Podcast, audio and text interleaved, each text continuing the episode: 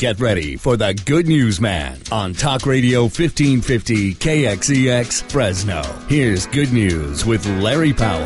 Did you know that the first Super Bowl was not a very significant event and that a commercial actually was running during the kickoff of the game? Television executives tried to get them to do a re kick so they could show it to their television audiences. Can you imagine what would happen now if even the hint of not showing the initial kickoff were to take place in today's social media world? Now, we cover every move made by anybody even remotely connected to the Super Bowl, and we do it for almost two weeks non-stop. It is already one of the most watched events on television each year. In fact, last year's Super Bowl between the LA Rams and the Cincinnati Bengals drew an audience of over 148 million viewers that watched all or at least part of the game. And just think, the National Chicken Council expects that folks will chow down on over 1.25 billion chicken wings with every kind of sauce imaginable. And don't forget the 11 million pounds of potato chips and who knows what else people will be eating.